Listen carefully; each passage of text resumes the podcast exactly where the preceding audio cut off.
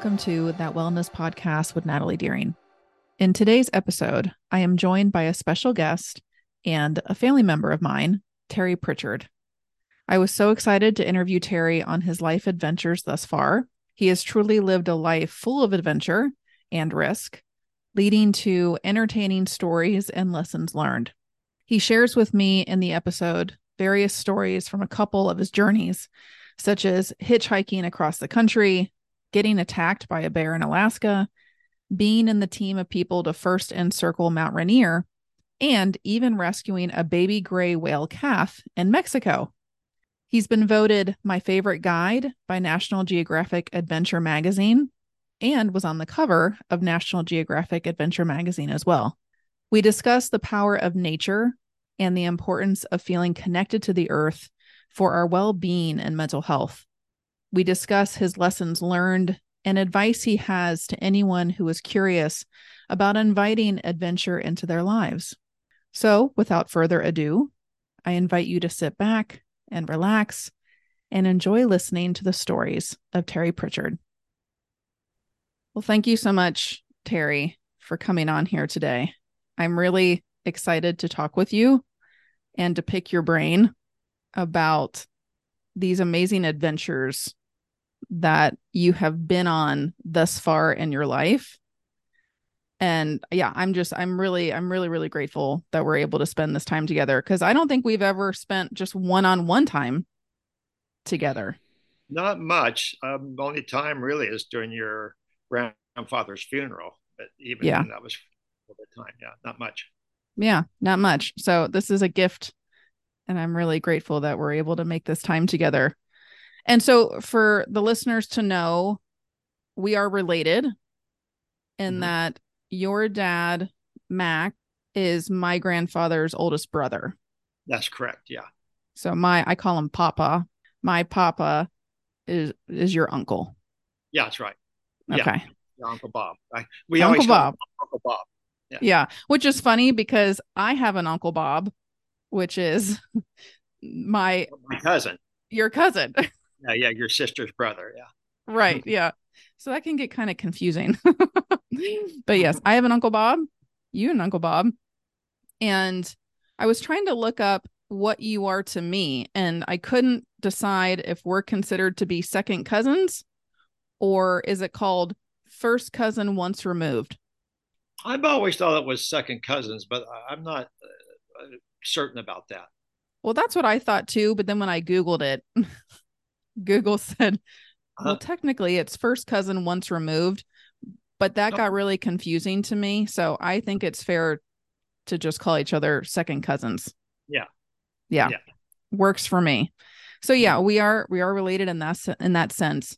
And I'd love like I said to hear from you about your journey in life so far because when you when you sent me your biography, when I hear stories from my own mom, who's your cousin, uh-huh. you've just done some really cool stuff. And you continue to do really interesting things. And in this podcast, you know, I want to introduce the listeners to people that I find to be fascinating. And you have done fascinating things. And parts of me are really curious to connect with the parts of you that really are drawn to adventure and being outdoors and taking risks. In my mind they seem like taking risks. Maybe they don't to you. And so that's what i'd love to chat about today. So yeah. to start off you were born and raised in washington state correct? Yeah yeah, for the most part. I think I spent a year in Louisa, Kentucky when I was like one years old. But then my mother was missing home, so she, my, my parents decided to move move to Washington State, where her family's from.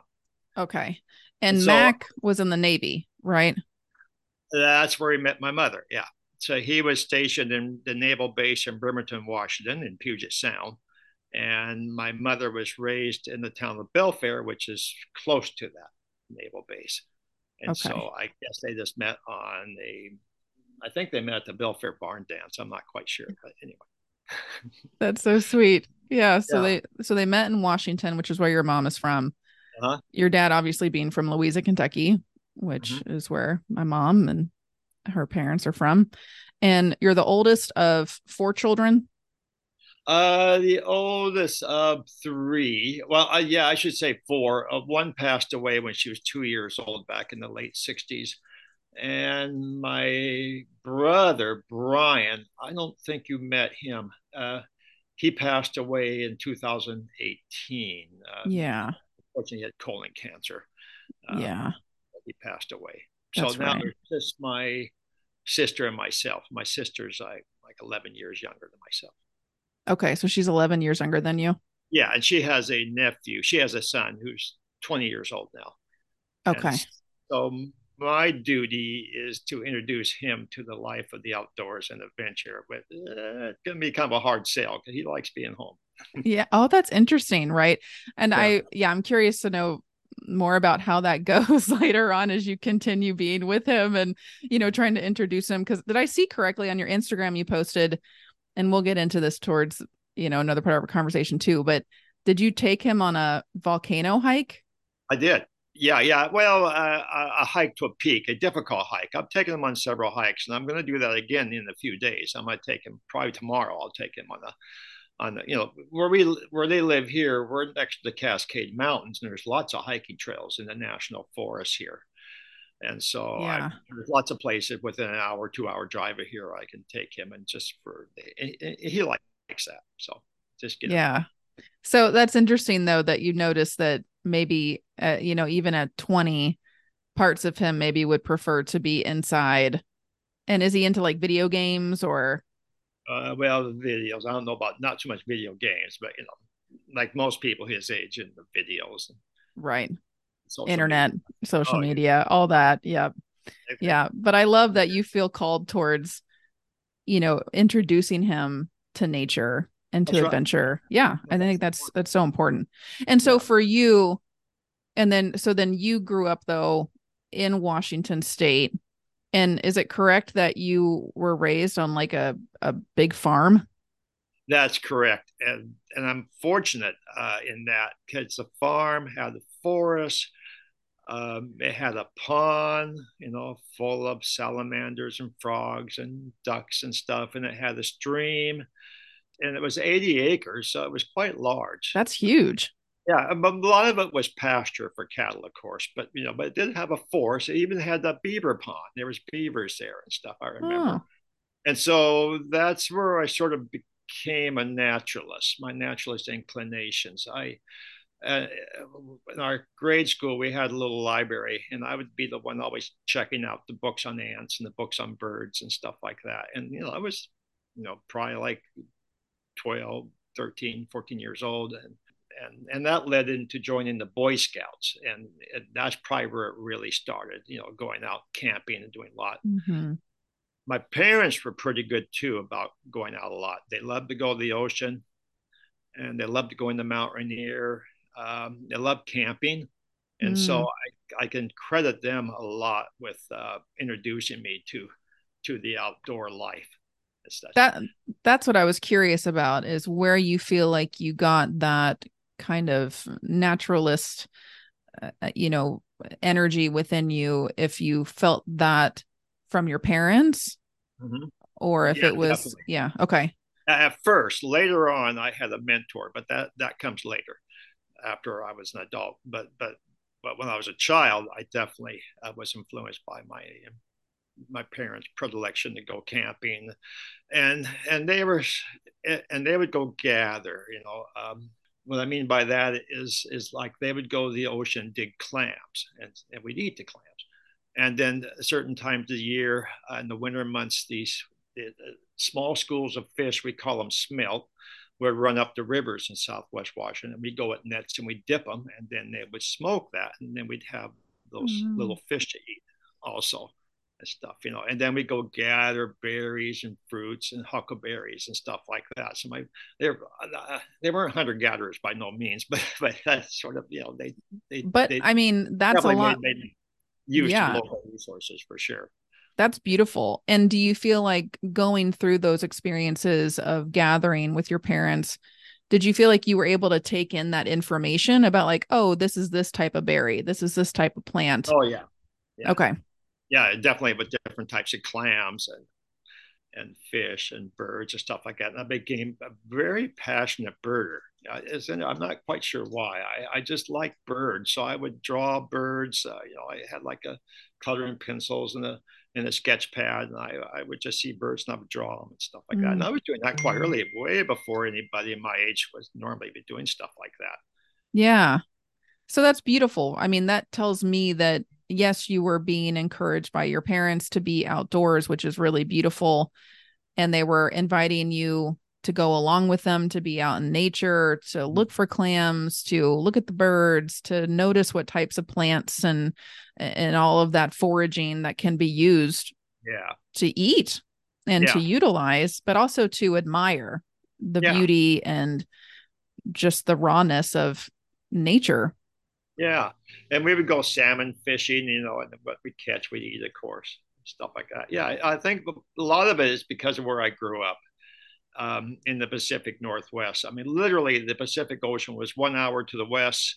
The Cascade Mountains and the volcanoes were one hour to the east. Mm. Puget Sound was like a, a, half hour to the north. You know, the Columbia River like an hour, half hour, whatever to the south. So it's just everything was right there.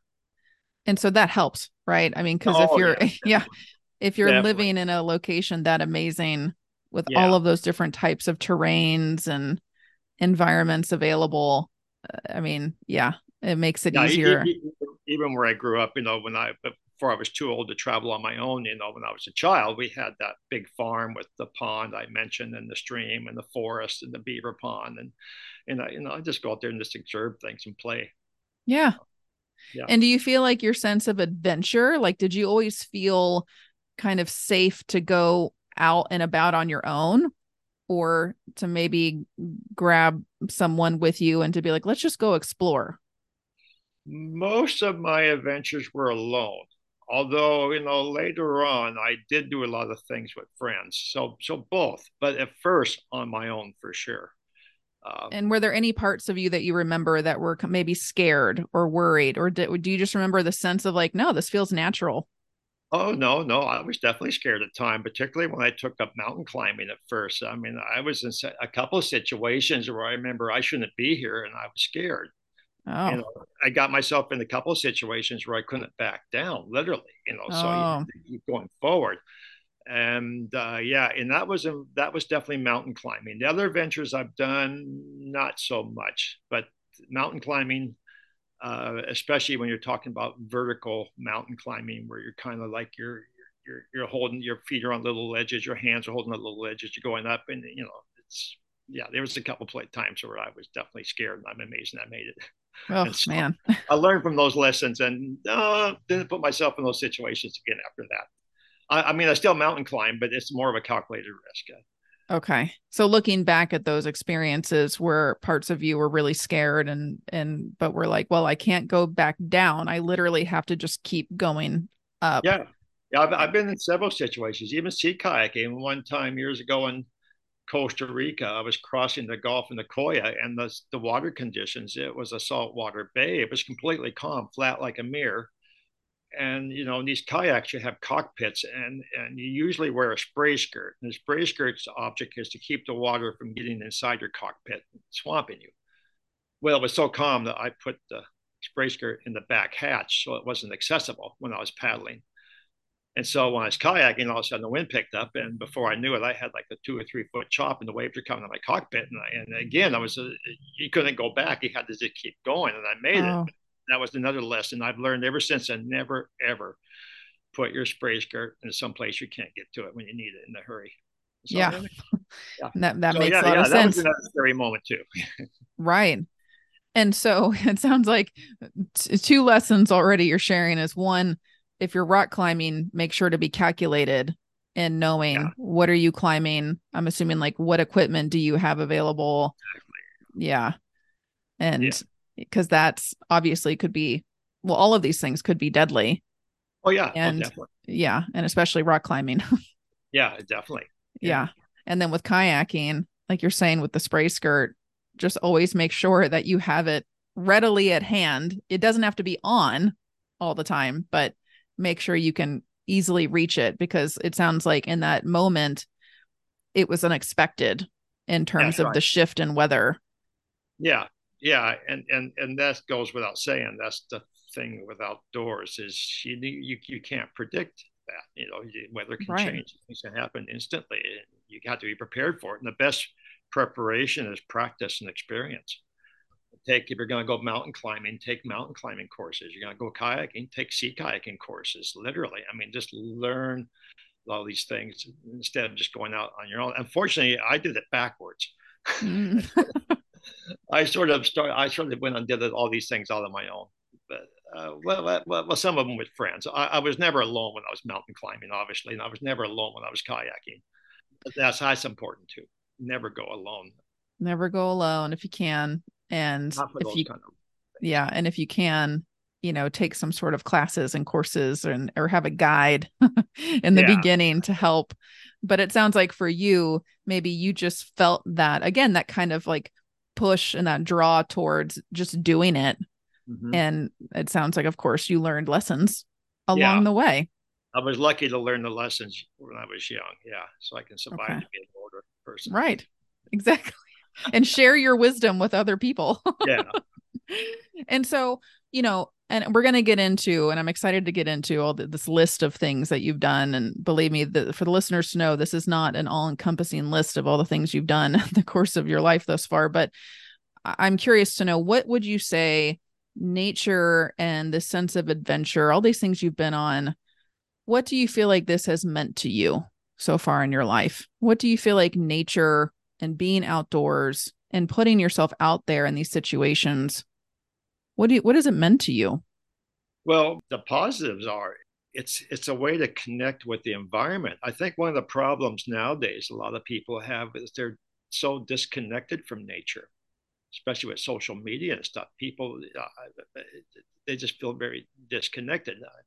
And so for, for me, uh, I think it's very important for my mental health, for one thing, and and there's studies that have proven that, especially in in Japan. Um, I won't remember the Japanese name for it, but there's a um, is it forest bathing Forest bathing, yeah. And so I've studied forest bathing, and I read about it. I bought a book on it, read all about it, and and basically it involves just reconnecting with nature and going out in the woods and sitting someplace where there's no external noise other than the trees and the wind, you know, and the smells, and just closing your eyes and just sitting for like 20 minutes mm-hmm. just taking it all in and, and using your senses, you know, to take Yeah. it all in.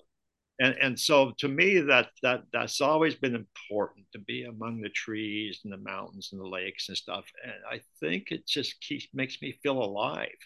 But the problem I have is when I'm indoors for too long, I can almost get like a cabin fever. Now, I'm not saying I can't stay a day indoors. I can stay weeks and months indoors, but eventually I get to the point where, you know, I feel like we, I should go do something uh, challenging in my life. yeah i love that what you just said you know that nature helps you feel alive i feel like that is something that a lot of people in our society now is missing Definitely. eh, for sure it just with how often we're inside buildings now and not outside breathing fresh air looking up at the sky feeling the wind and the sun or the rain feeling the ground on our feet Yeah. and listening like you said to the sounds around us of nature I went hiking the other day with my nephew and sister at Mount Rainier National Park, and he had the earplugs in the whole time.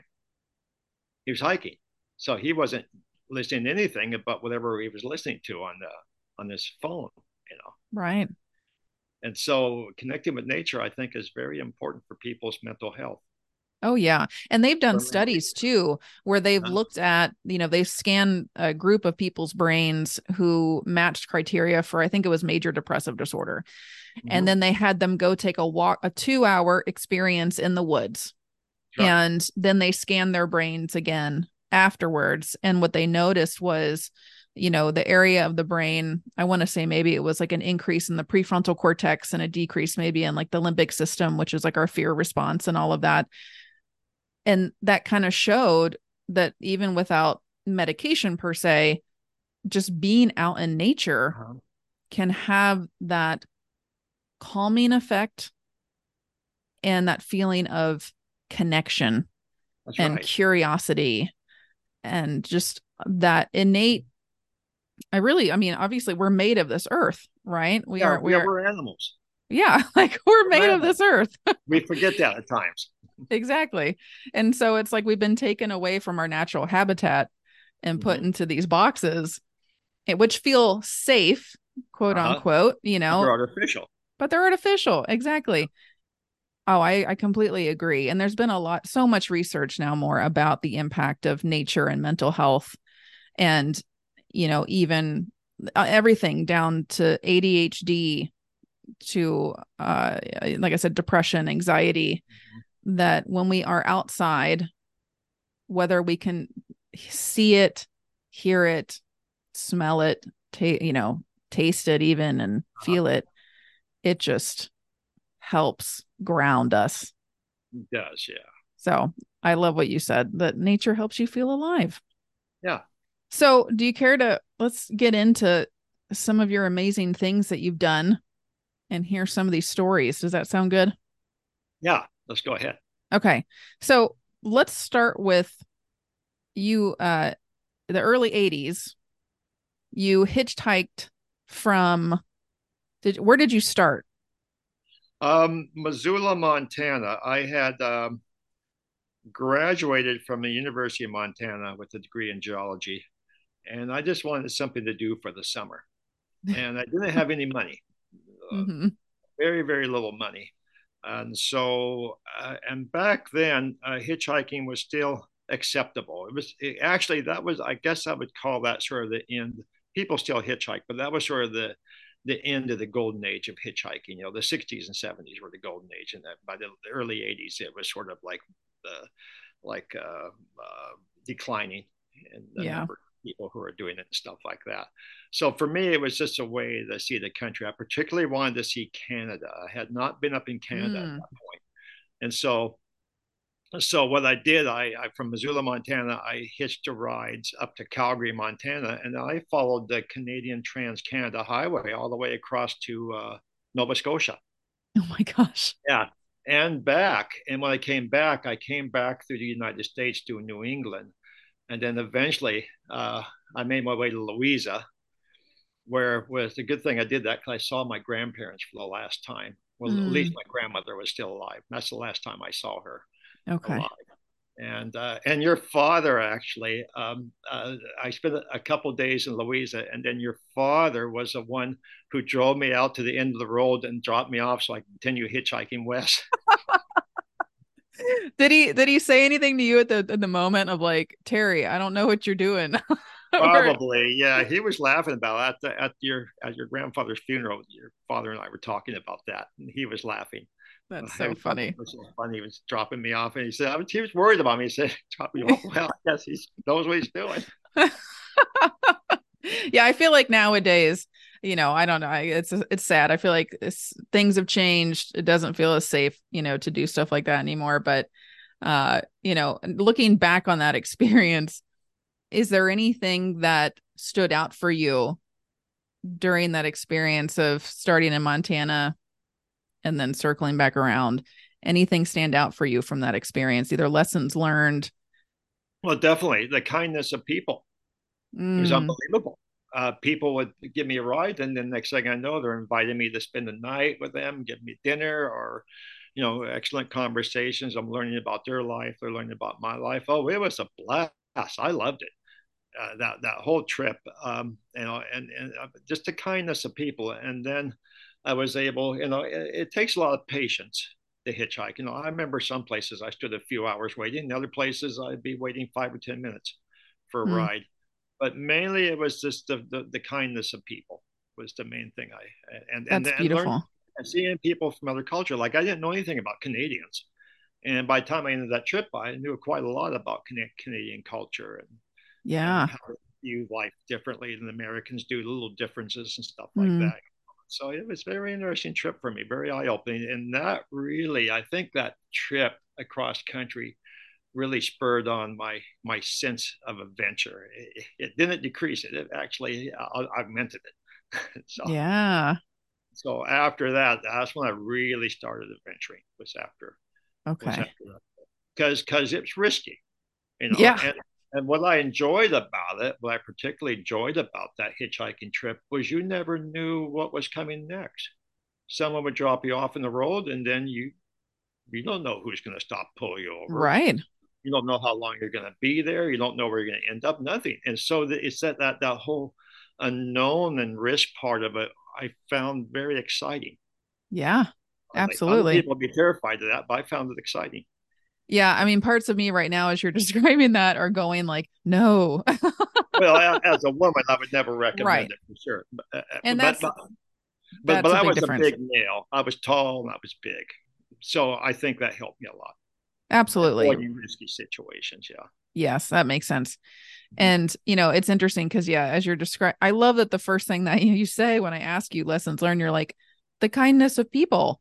And in the back of my mind, a part of me I guess was back there being like, oh, he's going to say something that was scary or, you know, something bad. But it was no, you're like, it was the kindness of the people that were willing to pick you up, like you said, offer you meals, shelter, and learning about other people's cultures, backgrounds, and how all of that, like you said, is just amplifying, it amplified your interest and curiosity for more adventure. Now, I don't know if I was lucky, but I didn't have any scary moments that entire one month of hitchhiking across the country. Wow. Just the kindness of people. I mean, I, I had indigenous peoples pick me up in Montana. I remember a, uh, a member of the Blackfeet uh, tribe in northern Montana. Uh, I got picked up and put in the back of a pickup with a, another guy, and and uh, he basically gave me a, a, he he basically we were talking, and then and then he was telling me about his culture and their lands and stuff, and I had no idea of any of this stuff. And then next thing I knew, he was holding my hand and chanting, and he was blessing me. He said and stuff like that. You know, so this experiences like that were just incredible. You wouldn't get otherwise. It'd be impossible to get that otherwise. I don't know how. Absolutely, that's so beautiful. So you said yeah. you did that for a month. It took me about a month to go to go east all the way to Nova Scotia and then back to Montana.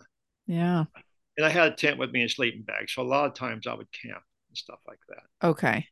But, so when but, you were sleeping, you were camping. Yeah. Now I did have one funny moment. It, I thought it was scary at first, but it ended up being very funny. And I'll tell you this moment. On the way back, uh, on the way to Louisa through New England, I got dropped off in uh, in the in uh, in in a, in a town in Pennsylvania. I don't remember the town, but but I got dropped off in what we'd call the industrial part of town with uh, sales buildings and stuff like that, whatever stores. And so I was dropped off, and it was night. It was dark, and I was walking, and I noticed there was a furniture store next to me. So I thought, well, they're probably going to have a, a, a some big boxes in the back, you know, for sofa sized cardboard boxes I can hide into for the night in camp, you know, the site. Uh-huh. And so I did that, walked behind the store, and sure enough, there was a huge cardboard box in, next to a dumpster. You know, they had like more of a shed dumpster, but lots of big cardboard boxes. And I and I crawled into it, but it was, you know, being summer in Pennsylvania, as you know, it's like Louisa, where it's very humid in the summer. Oh yeah. I was just sweating, so I took all my clothes off, and, and I went to sleep in this box until 2 a.m. in the morning. I woke up to the sound of hydraulics and crunching boxes. Oh and my god! Was the garbage truck came by to collect to crush the boxes. and I quickly jumped out because there's all these bright lights and sounds, you know. And I go, oh my God, I had to get out of here. So I didn't have time to put clothes on anything. I just jumped out of the box naked and these two men were standing there next to the dumpster, you know, throwing boxes into the crusher and their truck. And they just basically just just jump back and they go, whoa. Oh. and then I quickly said, okay, uh, give me a, a, moment, fellows. I'll collect my camping gear and I'll be out of here. I'll put some clothes on and be out of here. And their shock turned to laughter. And all of a sudden, they just started laughing and they went, Hey, son, don't worry. We'll leave that box for you. You can stay here. Oh. and so they they so they finished what they're doing. They were laughing the whole way they were driving away. That's so, so that, oh my god. That gosh. was the best moment from that trip, I think. I I, I tell that story all the time. That's my, I love it. tell. Yeah, and and again, right? I mean, lucky that you heard all those sounds and you woke up before yeah. you know yeah. the uh, uh you know uh, uh, machines picking you up and putting right, you yeah. in the back right and so oh my gosh and it and you're lucky too that those guys found it funny and not threatening right and they were That's just able to be kind and to leave you the box yeah, so, you know oh my gosh i love it that's great and so then you made it back. And so was that huh? was that before 1982 when No, no that that that was basically about 1982. That was the summer in 1982. Okay. So then we go into August of 1982 where you were in Alaska and that was that with the bear attack? Oh, okay, okay, okay. Um yeah, no, I take that back. I'm I'm thinking maybe the hitchhiking trip summer before because definitely August of 82, I was in Alaska. Yeah. Okay. So I know I, I, hitchhiked the summer before that. So it must have been the summer 81. I'm sorry. Yeah. Okay. So, so anyway, the, um, the, the bear attack was definitely August of 82. Okay. Uh, Do you care to talk about that? Yeah. Yeah. So, um, uh, I, I, I had just graduated with a degree in geology and um, the, um, the, the mining companies come by the geology departments of the universities in the United States. And for the sole reason of picking up um, what I call cheap labor. Mm. So they'll hire inexperienced students, you know, um, with geology degrees, and they'll send them to their their prospective jobs and stuff, but they won't pay as much, you know, as right. they to pay an experienced person. So it's a great way for people with geology degrees to get their first job it's a great way for mining companies to get some get some grunt labor. And so so I was hired by a company that had a that was doing mining mineral exploration up in central Alaska north of Fairbanks. And so uh, they uh, they would send us out daily. So so we were we were based out of this bush camp that we a, a, a bush camp is where you um, I think as far as the world went north of Fairbanks at the time and they uh, and, they had a tent camp set up for us.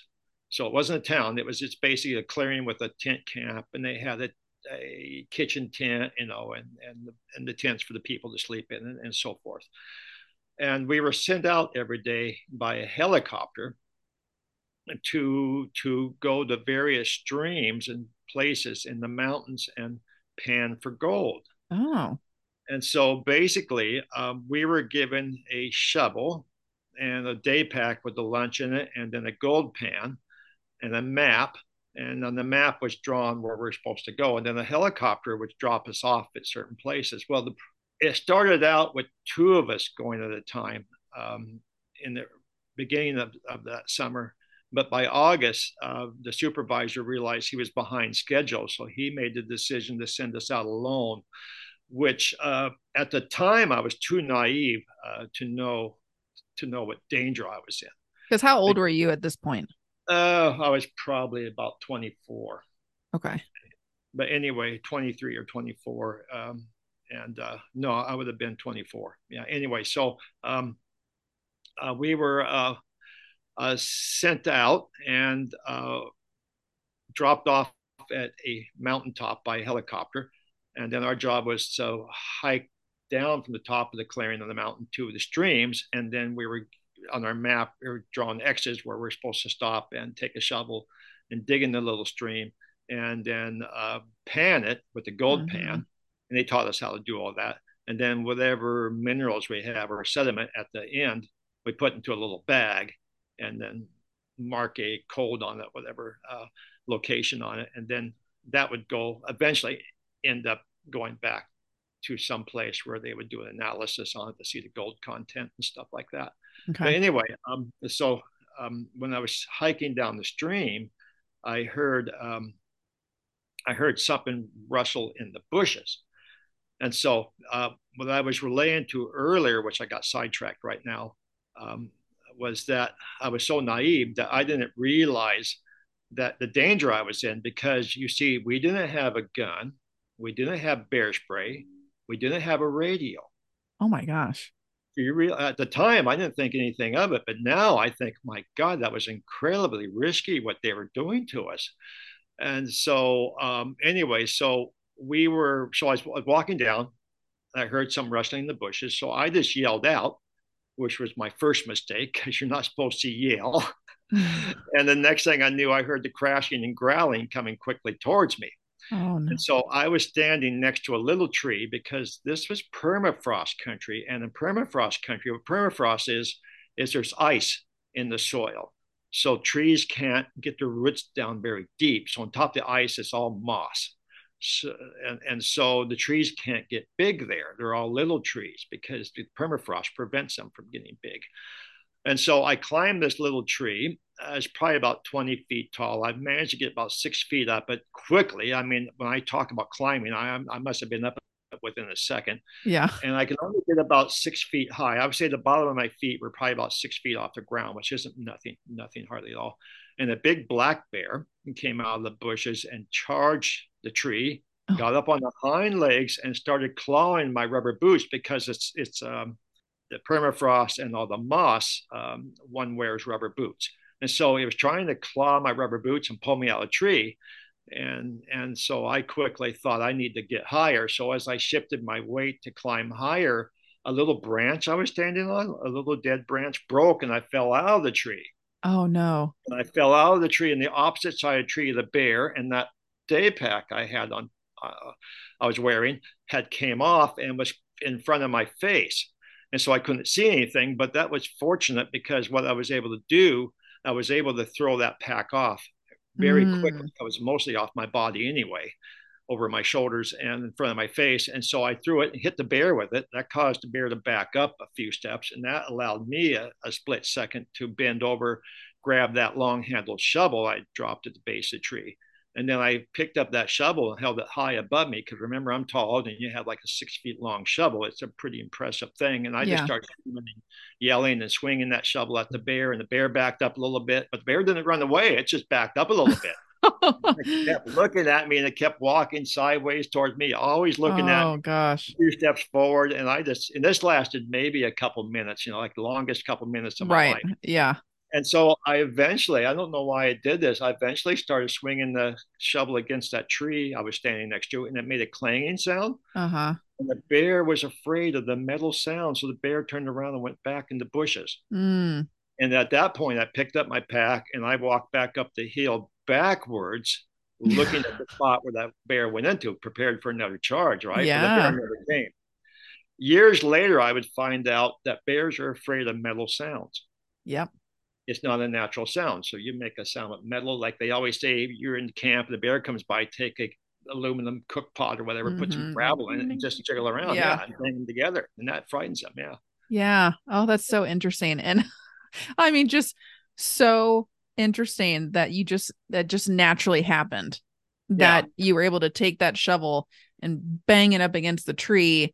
Cause I also wonder if in that moment, you know, someone would have maybe tried to just swing it at the bear you know, as a weapon almost yeah. and kind of swinging it and what that may have done if it just would have irritated the bear more. But it's just know. who knows, right?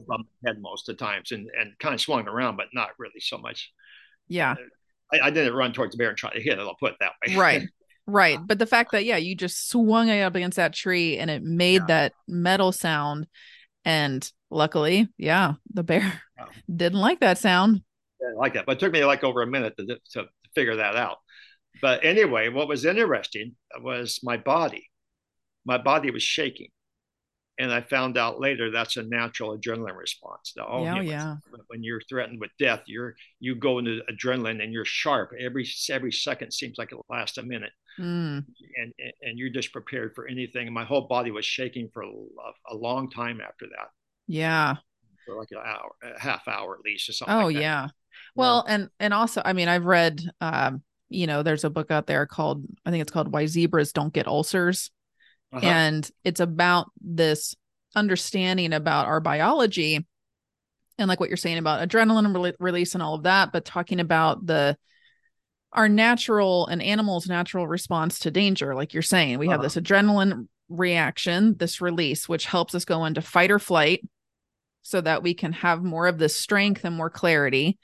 And uh-huh. then once there is a slowdown, meaning there is a sense of safety now, like you were saying, the bear ran off. Uh-huh. But there was still a part of you that was like, well, just in case, I'm going to be very hyper vigilant. I'm going to walk backwards.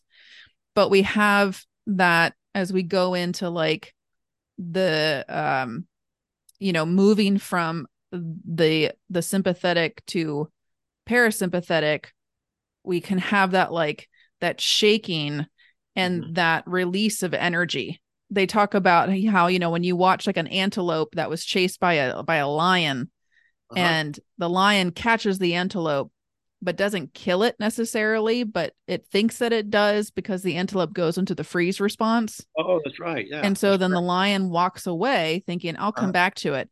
But then the antelope pops up again. And then you see it shake and shiver its whole body. Uh-huh. And then it runs. And so what I've read is like with humans, where we can get stuck patterns of trauma and energy within us is mm-hmm. because we don't have that release of the fight or flight response mm-hmm. uh, after the fact, the way that animals just naturally do. Mm-hmm. And so that can be for various reasons. But like for you, like the shivering was like a healthy way of your body regulating itself in that explosion of energy that you had of, of adrenaline yeah. to release that and to get you back to a state eventually of safety yeah. and calm. But if, like, let's say you were around someone else during that moment and they were like, stop shaking, you're fine, then that's where, as humans, we can get like these stuck patterns, uh, eh, eh, these stuck energies within us because we haven't gone through the natural release. Yeah. So I'm glad that you brought that up because I think that's really important for us as humans to understand that when you go through something scary like that and intense, it's normal for your body to shake. That's right and to have that Back release. days when we were the prey and and lions and tigers were the predators. Exactly. and and bears. lions and tigers and bears. Literally. Yeah. Oh man. Well, thank you for sharing that. And yeah, look so I guess looking at that experience now, any lessons learned? oh, um yeah, yeah, don't go in the woods without bear spray or target alone yeah, yeah, yeah, yeah, yeah. Don't go in the backwoods of Alaska without bear spray and, and at least one or two people. Actually, when I was working for Lindblad Expeditions, their policy was no less than five. Oh wow! And, that, and, that's based on what the state of Alaska recommends. The wildlife biologists in state of Alaska, it say when you're in, I think they're talking more about brown bear country, grizzly bears, but they say your chances of being attacked by bear are far, far less if you're in a group of five. Mm. The group less than five, your chances increase. And so when people went hiking with us in Alaska this past summer, if someone said, Well, I want to go back to the boat now, I don't want to keep going, we couldn't let them. We said, You're going with us or we all go back. Yeah. Yeah. Anyway, interesting, huh? Yeah. Yeah. Good to know. Right. But the, yeah, so that's my advice. Don't go alone. and certainly we do carry bear spray if you're in, if you're in known bear country. You know. Right. Absolutely. So then fast forward a bit to May of 1986 you were a team member on the first Nordic ski high altitude encirclement of Mount Rainier. That's correct. Yeah. And that lasted what, seven days? Yeah, that was a week, seven days exactly. A week. Yeah. I Googled it, and the first thing that pops up is your name with oh. the other people Kirkland, Rush, and Walters. Walters, that's right. Yeah, there's four. Yeah. Yeah. So it was, it's you four. If you Google this, you all pop up and yeah. you were in the history books in regards to that first that first encirclement of Mount Rainier. Yeah, yeah that was exciting. Um, Kirkland, Kirk Kirkland was my uh, mentor. Um, after I did that hitchhiking trip I told you about, I um, I uh, moved to uh, Tacoma, Washington, and I and I became friends. I forget through another friend. Oh, through a girl I was dating at the time from University of Montana. Uh, she was friends with uh, some people from the geology department of um, U.S. Geological Survey in Tacoma. And and and so through them i met a variety of outdoor enthusiasts friends and that's what really got me going uh, because those guys were always doing adventures uh, mm. with uh, i mean numerous adventures which I, I, some of them which i listed the yukon and stuff like that. Uh, but but anyway on this on this mountaineering trip we were lucky in that we had beautiful weather for seven days I think that helped a lot. But we had uh, it was very challenging. It wasn't easy at all. It's very because you guys were on skis, right? Yeah, yeah, yeah. For most part, most part. There's times we couldn't be on skis, but when we could be on skis, we were uh, because it made it a lot easier. You can travel faster and okay. stuff when you're on skis. But there's certain parts it was just too risky to be on skis. And, mm.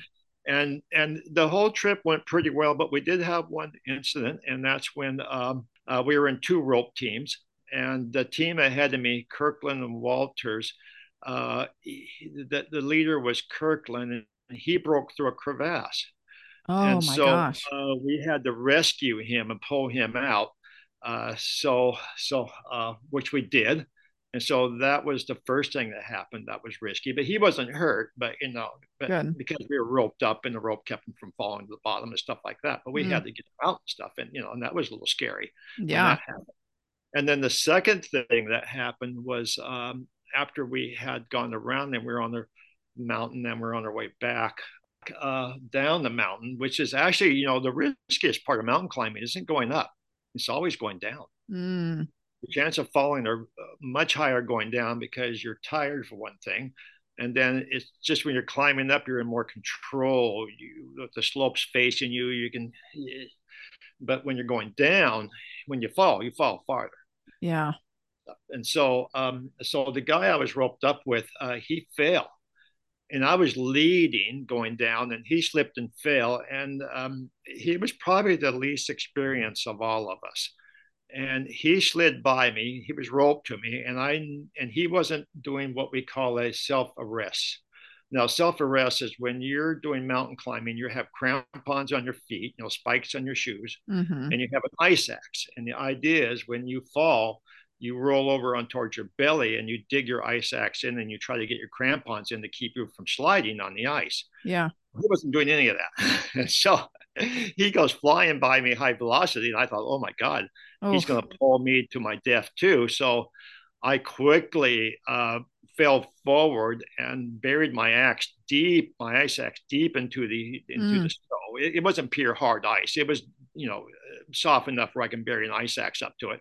And then I planted my uh, crampons in the snow as well. I'm laying my belly, and I just prepared for that that that moment when that rope came taut, and it did, and I stopped him.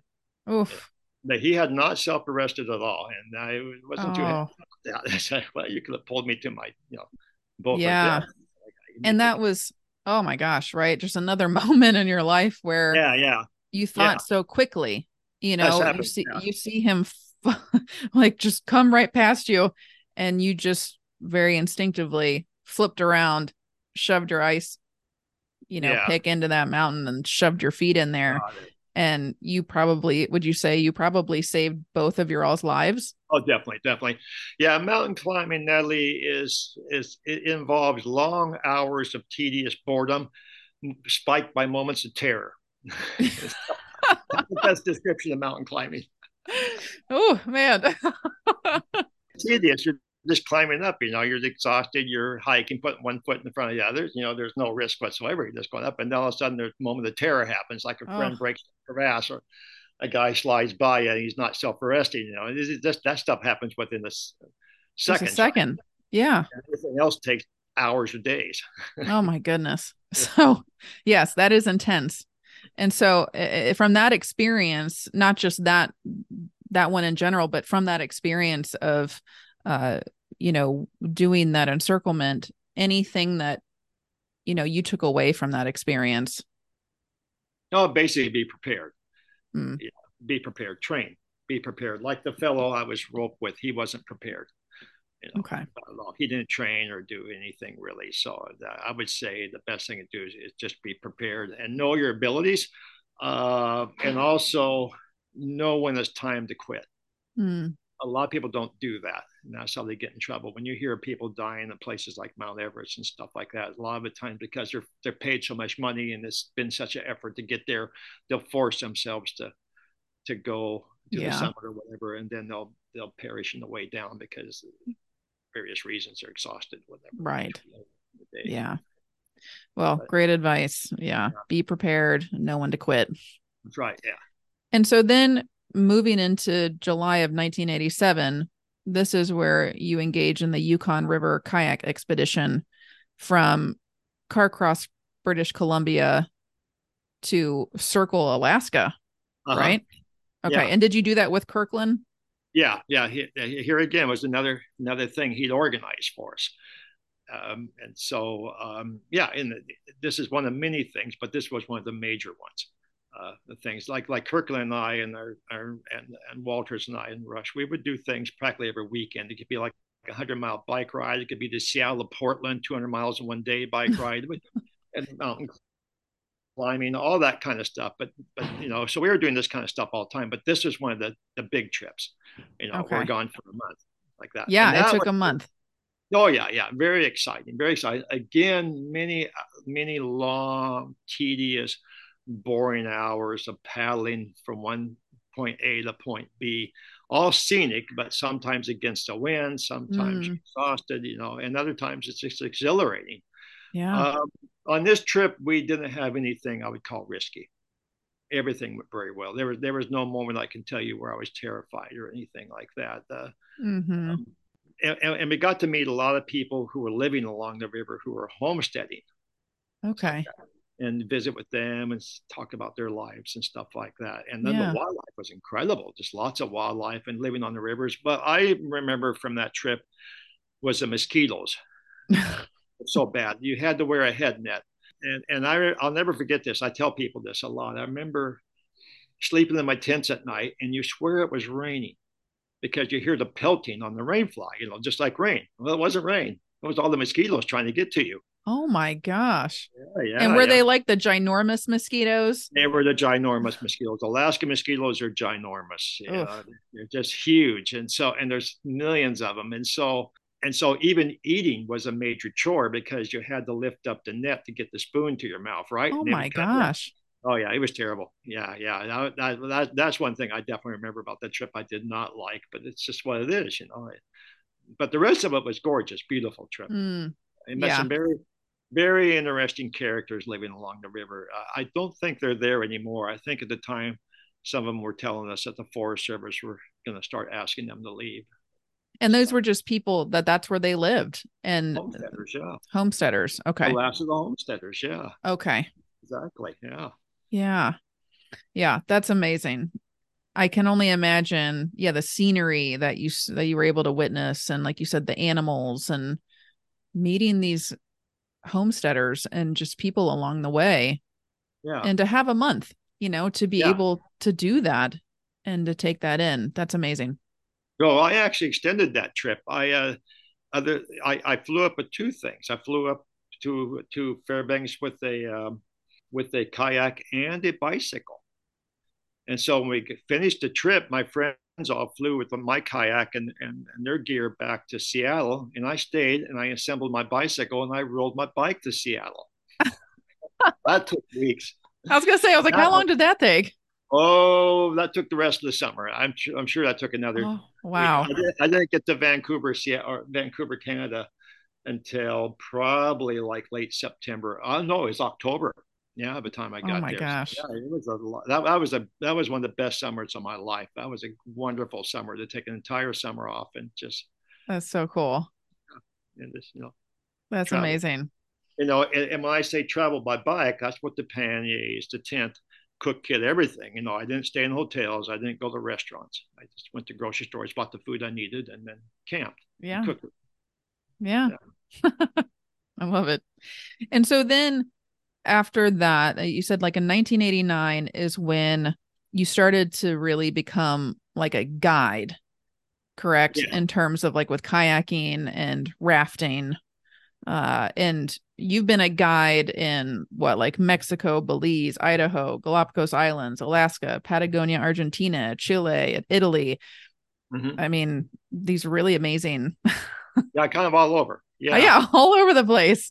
Yeah, I was fortunate to get into the sea kayaking industry early in the in the early 80s they, uh, again this is through my friends in tacoma like kirkland who i consider to be my, my, my mentor. He was older than me but he was a great mentor and, and introduced me to sea kayaking. Mm. and he had an extra kayak and so he'd always invite me along with them and we'd go kayaking either be a day trip or be multi-day trips you know stuff like that. But and and so i was a kayaker and um, uh, how i got into guiding was because um, I was working for an engineering firm in Seattle in the late 80s. And one of the engineers was talking to me and he found out I like sea kayaking. And so he told me, Oh, you should uh, see my friend Clark. Uh, he just started a sea kayak tour company and he's looking for people to help him guide. And, um, and I said, Oh, really? So, so we were connected together. And um, this fellow Clark invited me to come on one of his kayak tours, five days, to assist him that summer. So I did that in the San Juan Islands. And after the five days, I told him, Clark, count me in. I, this is a mm. career I want. I just knew it. I just knew it. I just said, I can't believe I'm actually getting paid to do this. I do this for free. Yeah. Oh, I love that. Well, just that, feeling such a calling yeah, yeah, yeah. I just felt like it was just something I really liked doing. And, yeah, that's so neat. And then you started your own sea kayaking company called Sea Kayak Adventures in 1993. Yeah, that's right. Because one of the problems I was looking at, Natalie, was uh, my age. I was already in my mid 30s, and I knew that if I wanted to make a career out of sea kayak guide, uh, guiding, um, that I needed to take it another step up and start a company so so I can actually make a living at it because I knew I'm not going to be on the water every week. There's going to get time in my life, right? You know, I want to be you know right. booking tours and selling tours and hiring other people to lead the tours. I can't lead them all because the company is growing stuff. Yeah.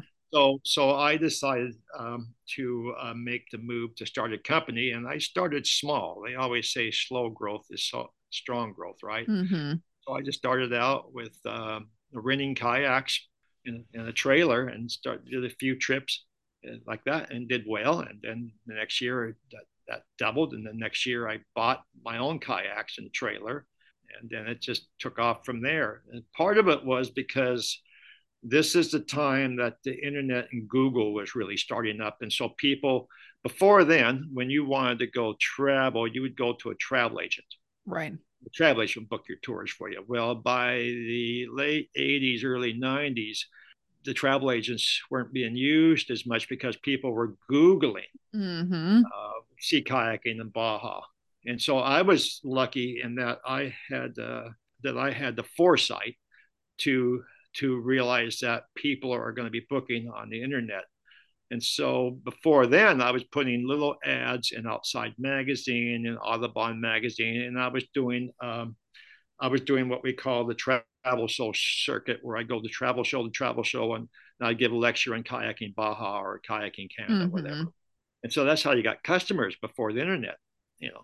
Yeah. But it didn't cover a wide base of people. It's just you know very limited amount of people that ever see that stuff. And so when the internet uh, started up, I, I had the foresight to have someone build me a page. And I think I was one of the first sea kayak companies that had an internet page. Wow. And the business just took off with the internet. As the internet took off, so did my business. That's amazing. Yeah. And so you listen to your intuition.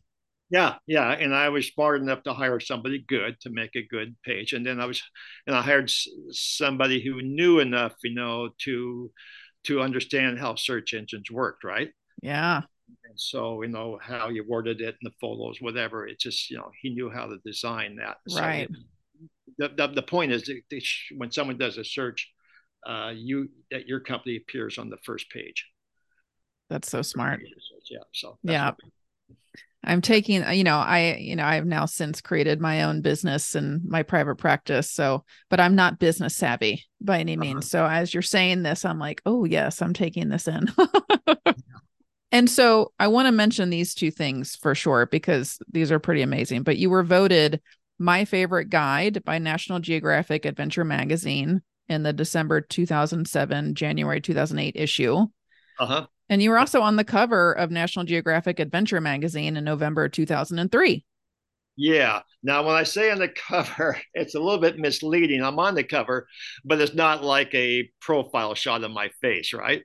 Or, or I, am I mean not profile. I mean a portrait of my face. It, it's basically I'm one of the kayakers in the in the cover. Yeah, shot. It's, I found it. Kayakers.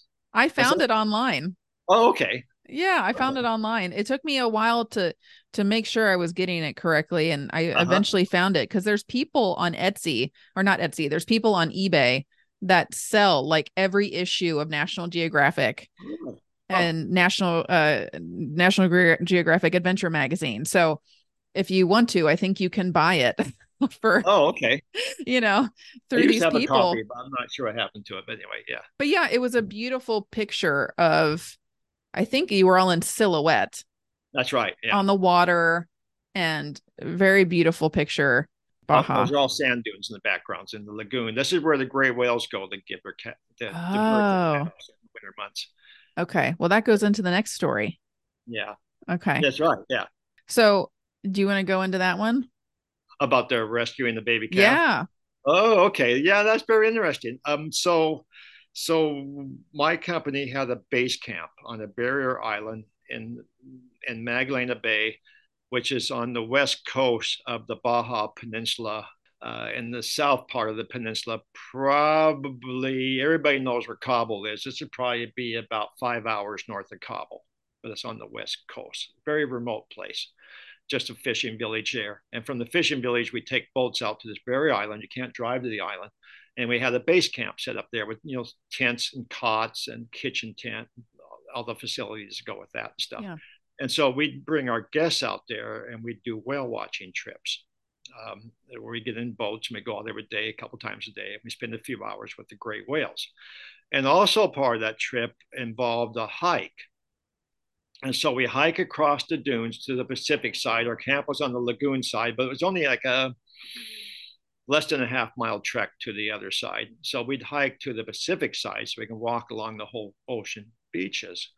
So I'll never forget that day. We got over there and I I, I noticed something dark in the distance.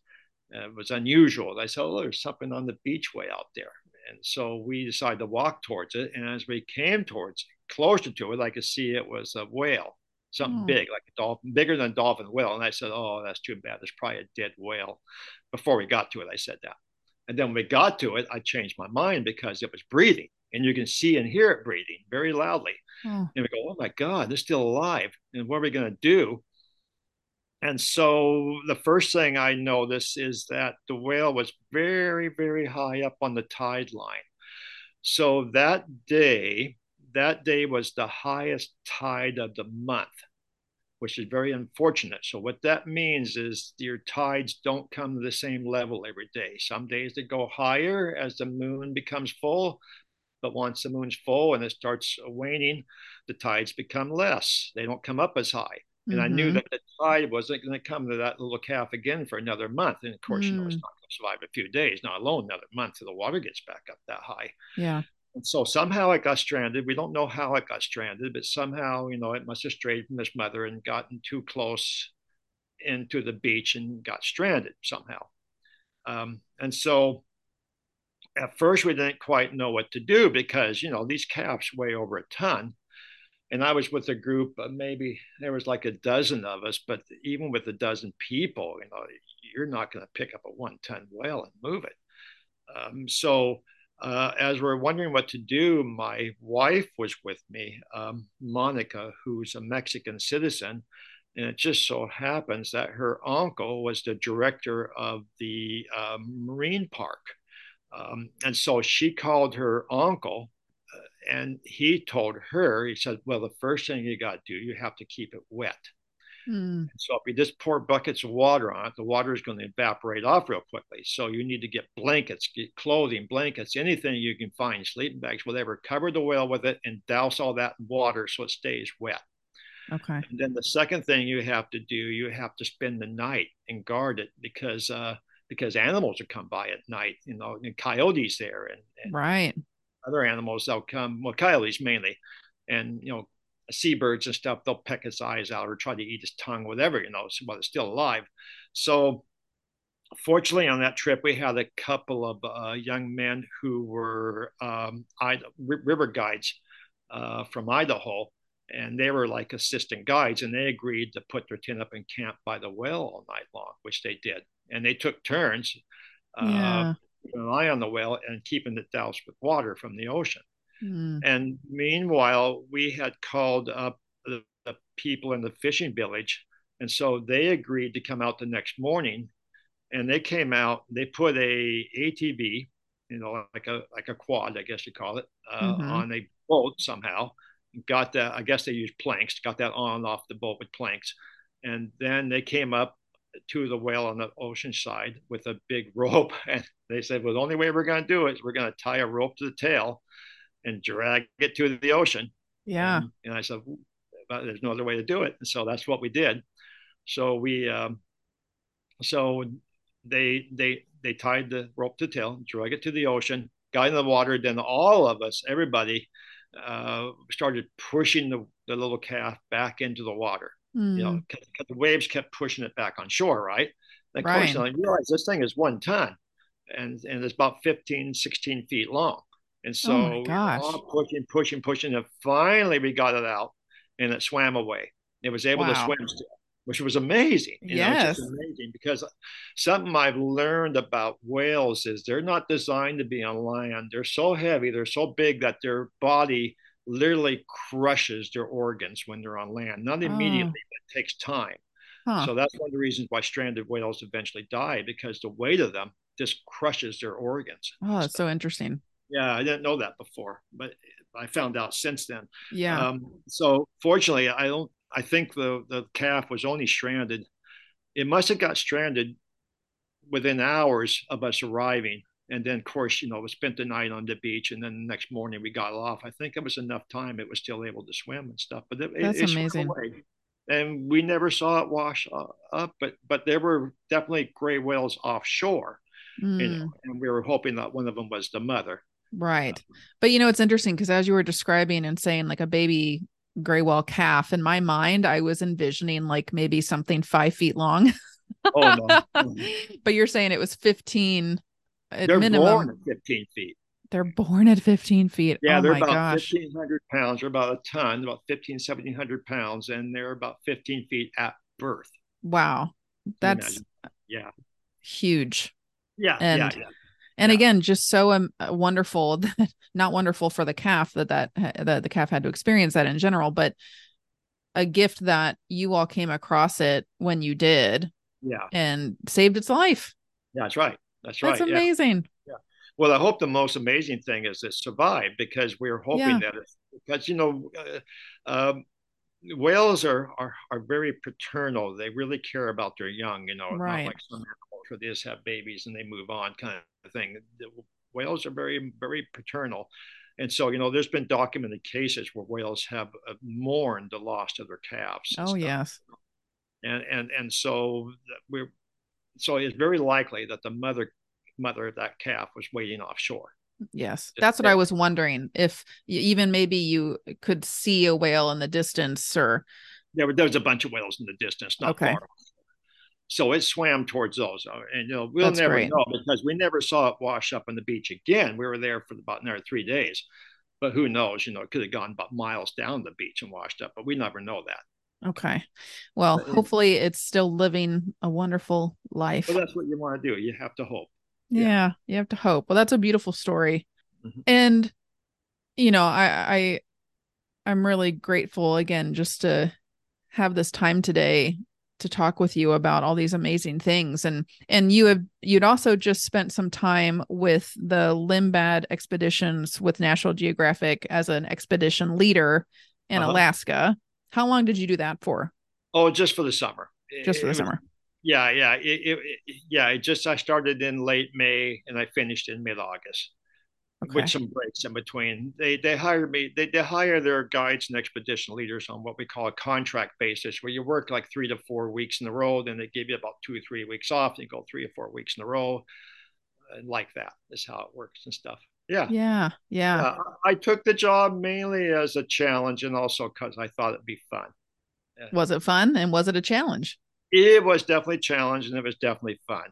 Um, yeah, and it was definitely a lot involved. It wasn't just making sure your guests had fun activities to do, it was also making sure that the captain and crew were on the program with what you want to do because they're in charge of the ship, you know, and and Mhm. also we have what's called the hotel department. And the hotel department, that's your housekeeping and your and your galley, your meals. So I had to plan with them. I say, okay, we're going to do this this one activity, but we're not going to be back till a little later. Can you serve dinner like a half hour later, or can you do breakfast, a brunch instead of breakfast? So I had to work with a lot of different, with a couple other departments all the time. Besides my own staff, I had 10 to 11 naturalist staff I had to Oh my gosh. I was a supervisor of them. So that's what the expedition leader does. It's in charge of all the expedition. I mean, the captain's in charge of the ship, and the hotel manager's in charge of housekeeping and the meals and everything. Mhm. But I'm in charge of all the activities and the naturalists. Yeah.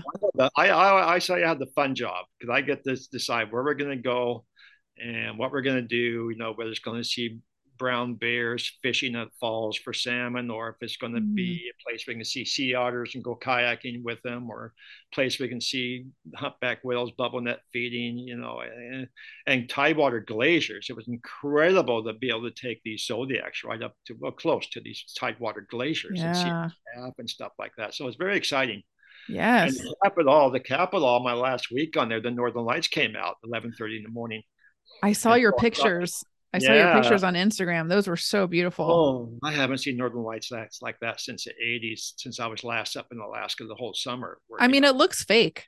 You know, No, it does, doesn't it? In a picture, it looks fake. Yeah. It's like this can't be real. Those colors cannot it be just there. Yeah, yeah, and it's it's waving, changing constantly. You know, Mm. so you, you stay there and you just watch it, and it's sort of like watching a, a show. You know, Yeah. things just changing, keeping It's your- beautiful. So beautiful. And so lately, you said that you've been enjoying climbing. What'd you say? Five thousand meter high volcanoes in Mexico and Colombia.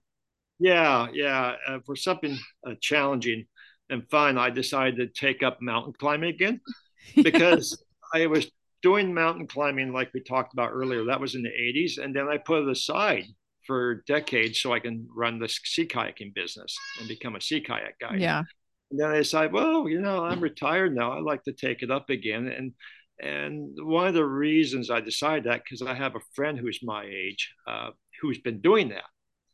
You know, and he's 68 as well, and he's climbing all these volcanoes. And I said, and he he said to me, we should do some of this together. So I said, well, I'm in Mexico, and I know that there's a lot of big volcanoes in near Mexico City. Let's climb those. And so last um, last December, we booked a trip with the guide service in Mexico City, and they took us to three volcanoes in one week.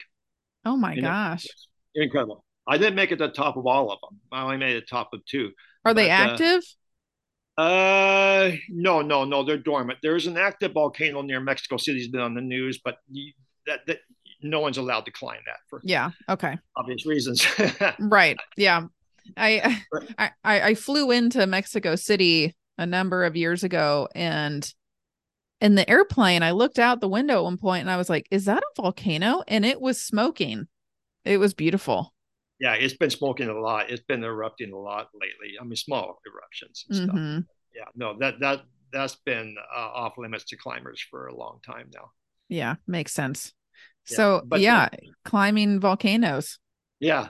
So yeah, I took it up again, but it, but you know because of my age, I have to train a lot. So I spent most of last year training. Like I like I took up running again. You know, I, I've been doing yoga for a few years now. I do yoga religiously every day now. That's great. And then I and then so I took up like exercising, weightlifting, and stuff like that, just to stay in shape and get in shape for that. And so I did that, and then we did the climbs, and it was incredible. But boy, man, it was hard.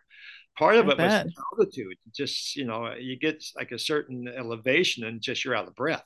Oh yeah, I bet. Just your lack of oxygen, right? You know, so- Absolutely. Yeah. So like you said, one of your lessons that you've learned in your life is being prepared and Yeah, that's right. and knowing also when maybe to stop in Yeah. terms of saying like, okay, maybe I've reached my limit today. I yeah, can maybe like go back down. was, yeah, like the volcano I didn't make it on top of was the highest in Mexico called Pico Orizaba. It's eight, it's over 18,000 feet elevation. Oof. And I probably made it up to 15,000 feet and I just ran out of energy. And my friends kept going with the guide, and one guide went back with me. I just said, I, I can't, I'm not going to make Yeah. it. You know, Yeah. the problem is, you know, I can force myself to make it, but when I get to the top, you have to have energy to get down. Remember what I told you earlier, the most dangerous part's always going down, and people push themselves too hard, they're exhausted, and that's when they fall and, and get hurt. And make mistakes and maybe, right. yeah, have a sense of oh, I sloppiness. I just said, I'm, I'm going back. I, I know I'm Yeah. not going to make it. It's smart. Yeah. Yeah. Knowing your knowing your body and knowing to listen to your body and and respecting that. Yeah, yeah. It's Yeah. better to come back later and do it again or do something a little bit less less high. Right. So before we end, I want to ask you do you have any advice for anyone listening right now, me included, who is listening to this and you tell these amazing stories and is feeling parts of them maybe being like, oh, I would love to invite some sense of adventure into my life? Uh-huh. Any advice on how to start that? What could you start Oh, with? well, well, it back in the day, I mean, what we would do, we would you know, go to the bookstore and buy buy hiking guides, right? Well, now it's all online. You can find anything you want online nowadays. Um, and also, one thing that we did back in the day, which people still do, is you join clubs. And so, like in Seattle, there's a very famous club called the Mountaineers. And you can join them for a small fee, and they have various levels of hikes for beginners all the way to advanced and mountain climbing, overnight trips, all that stuff. And and that's a good way for someone who doesn't have climbing or hiking friends to start out. If you have a group of you who are friends, you like to do this, you can always find out how to do it online, where to go, and then work up from there. But I think if you're alone and you want to learn how to do things, I always recommend going with a with like a club. Okay. like that. That's a great that's a great recommendation. Yeah, well, particularly in the Seattle area, I, I don't know other parts of the country how accessible that, that would be. For example, You never know, right? I mean, I feel like there's you can find anything on the internet and Yeah. there's Yeah, things out there. Yeah, there's some there like the odds are there is someone else out there nearby you if you're listening that is interested in this stuff as well. Yeah. And But my biggest advice is always be prepared. Take classes, particularly like people getting into sea kayaking. You know, uh, you know, you really need to know what you're doing when you take up sea kayaking. I mean, it's not as easy. People thinking go to Costco, you know, and you can buy one of these little sit on top kayaks and go out. Well, that's fine in front of a lake in front of your house, but if you're gonna get out in a place where there's tides and currents, you need to know what you're doing right.